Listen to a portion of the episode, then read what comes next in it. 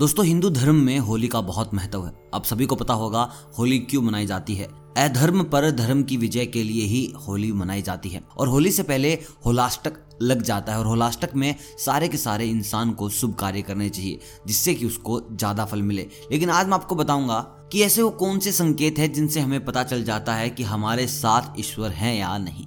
देखिए, ईश्वर हर किसी के साथ हैं, लेकिन त्यौहार के अवसर पर भगवान हमें इशारा देते हैं और हमें वो समझना होता है कि वो चीज़ हमारे साथ है या नहीं। और आपको हज़ारों इशारे ऐसे मिलते हैं जिनका आपको कोई ज्ञान नहीं है। लेकिन आज आपको बताने वाला हूँ मैं सात ऐसे इशारे जो आपको मिलते हैं किसी भी बड़े त्यौहार से पहले या किसी भी खास त्यौहार से पहले, जैसे होली आने वाली है तो होली की बात करते हैं होली और होलाष्टक के दौरान। आपको इशारे मिलेंगे और आपको फिर समझना है कि आप इस होली पर फ़ायदे में रहेंगे या फिर नुकसान में।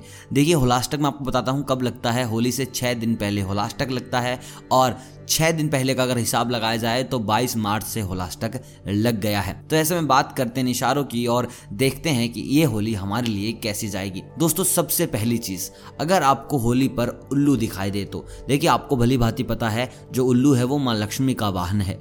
और ऐसे में अगर आपको उल्लू नज़र आ जाता है तो आप समझ लीजिए, माँ लक्ष्मी आपके साथ है। इस होली आपका घर खुशियों से भरने वाला है। देखिए, ऐसा नहीं है कि तुम उल्लू को पकड़ लाओ और होली के दिन तक उसको बंदी बना के रखो, देखो और फिर उसको छोड़ दो, ऐसा नहीं है। ऐसे में जो माँ लक्ष्मी है, आपसे नाराज़ हो सकते हैं और आपके घर पे कैश फ्लो बिल्कुल खराब हो जाएगा। तो जो नियम है, जो प्राकृतिक तरीके हैं, उसी के साथ ही आप काम कीजिए। ऐसा नहीं है कि आपने उल्लू को पकड़ लिया और उसके बाद आप उस पर होली तक अत्याचार कर रहे हैं, पिंजरे में डालकर रख रहे हैं तो ऐसा करने से आपको नेगेटिव इम्पैक्ट पड़ सकता है।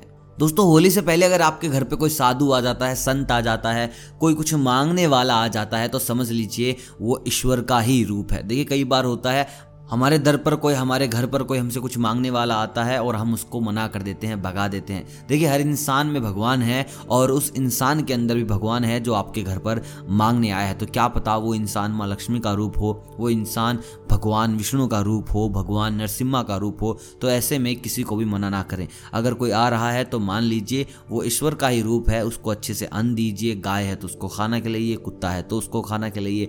किसी को अपने घर से खाली हाथ न जाने दे। अगर आपने किसी को खाली हाथ जाने दिया तो समझ लीजिए आपके हाथ बहुत जल्द खाली हो जाएँगे। और अगर आप दान पुण्य अच्छे से करते हैं, खाना खिलाते हैं तो आपके घर में सुख समृद्धि बनी रहेगी। दोस्तों, बात करते हैं एक और संकेत की। मान लीजिए होलाष्टक के बाद या होली के दिन तक आपको सपने में कभी माँ लक्ष्मी दिखे या माँ लक्ष्मी का कोई रूप दिखे तो वो संकेत है कि आपके साथ कुछ अच्छा होने वाला है। देखिए, सपने कहीं ना कहीं हकीकत को बयां करते हैं और बताया गया है देव पुराण में अगर आपको कभी सपना आए होली से पहले, दिवाली से पहले माँ लक्ष्मी का तो वो आपके लिए बहुत शुभ माना जाता है। आपकी दरिद्रता दूर हो जाती है, आपका कैश फ्लो ठीक हो जाता है। घर पे पैसों की किल्लत खत्म हो जाती है। दोस्तों, बात करते हैं अगले संकेत की। देखिए, अगर होली के उपलक्ष्य पर अगर आपको कोई घड़ी गिफ्ट कर दे तो आपके लिए बहुत शुभ है। आप मान लीजिए, सबसे बड़ा संकेत है कि तुम्हारा वक्त आने वाला है। तुम जो भी काम करो उसमें सक्सेस आपको मिलेगी। देखिए, सबसे बड़ी बात यह है, जब ऐसी चीज़ें अपने साथ होती हैं तो हम जिस काम के लिए मेहनत कर रहे हैं, काफ़ी वर्षों से जिसके लिए मेहनत कर रहे हैं, और सोचते हैं कि भी नहीं होगा ऐसे ऐसे बिगड़े काम बनने लग जाते हैं जिसकी हमने कभी सोची भी नहीं थी। तो ऐसे में अगर कोई आपको घड़ी गिफ्ट कर देता है तो वो आपके लिए बेहद शुभ है।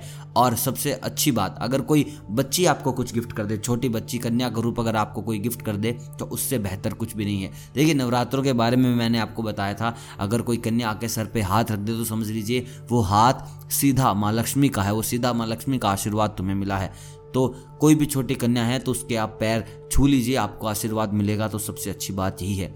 या फिर बच्चे आपको देखकर हंसें तो ये भी एक बहुत बड़ा संकेत है। दोस्तों बात करते हैं अगली चीज़ की, वो है साफ़ सफ़ाई होली से पहले आप साफ़ सफ़ाई रखिए, जितनी रखी जाए। देखिए, जर्नल टर्म में भी आपको साफ़ सफ़ाई रखनी है। अगर घर में साफ़ सफ़ाई नहीं होगी तो माँ लक्ष्मी आपके घर में कदाचित नहीं आएँगी। तो आपको सबसे पहली चीज़ क्या करनी है? साफ़ सफ़ाई रखनी है। टूटा फूटा कोई सामान घर में नहीं रखना है। हमेशा आपको साफ़ कपड़े पहनने हैं और अच्छे और साफ़ धुले हुए कपड़े पहनकर ही आपको माँ लक्ष्मी की पूजा करनी है। दोस्तों, बात करते हैं छिपकली की। अगर आपको कहीं पर छिपकली के अंडे दिख जाएँ। आप घर की सफ़ाई कर रहे हैं, वहाँ पर अगर आपको छिपकली के अंडे दिख जाते हैं तो वो बहुत शुभ है। या फिर छिपकली का जोड़ा आपको संभोग करते हुए नज़र आ जाए तो वो भी बेहद ज़्यादा शुभ माना गया है। इन दोनों ही सूरतों में माँ लक्ष्मी का आपके घर में निवास हो चुका है। तो ऐसे में आप ख्याल रखें कि आप डर कर भागे ना, चप्पल वप्पल उठा के उनको मारे ना, डंडे से उनकी जान ना ले लें। जो जैसा है वैसा चलते रहना चाहिए। दोस्तों बात करते हैं चुछुंदर की। देखिए, आपने देखा होगा, जैसे आपने अपने घर में चूहा देखा होगा तो चूहे की एक प्रजाति है चुछुंदर अगर वो आपके घर में आ जाए होली के दिनों में, दिवाली के दिनों में तो वो भी बहुत ज़्यादा शुभ माना गया है। ये भी एक संकेत है कि माँ लक्ष्मी आपके घर में आने वाली है। दोस्तों, ये ऐसे संकेत हैं जो आपको चलते आराम से दिख जाएँगे अपने घर में। बस उसके लिए आपको थोड़ा सा सहज काम करना होगा। कुछ ऐसा ना करें, किसी को पीड़ा ना दे, किसी को दर्द ना दे, बुज़ुर्गों का अपमान ना करे, बच्चों को रुआए ना, और आपके घर की जो महिलाएँ हैं, उनको दुखी ना करें, यानी कि वो रोए ना। अगर आप ऐसा कर लेते हैं तो माँ लक्ष्मी आपके घर में ज़रूर निवास करेगी। दोस्तों, आप मुझे कमेंट करके बताओ कि आपको अभी तक कोई संकेत मिला है या नहीं मिला है, या फिर कौन कौन से संकेत आप सोच रहे हैं कि ये तो मिल सकता है, ज़रूर मिल सकता है। और अगर आप चाहते हैं कि मेरी भी होली बहुत अच्छी जाए, बहुत प्यारी जाए, माँ लक्ष्मी का आशीर्वाद मेरे ऊपर बना रहे तो इस वीडियो को लाइक कीजिएगा, दोस्तों के साथ सब्सक्राइब कीजिएगा। मैं मिलता हूँ आपसे बहुत जल्द वास्तु के नए नियमों के साथ, तब तक आप सभी को अलविदा।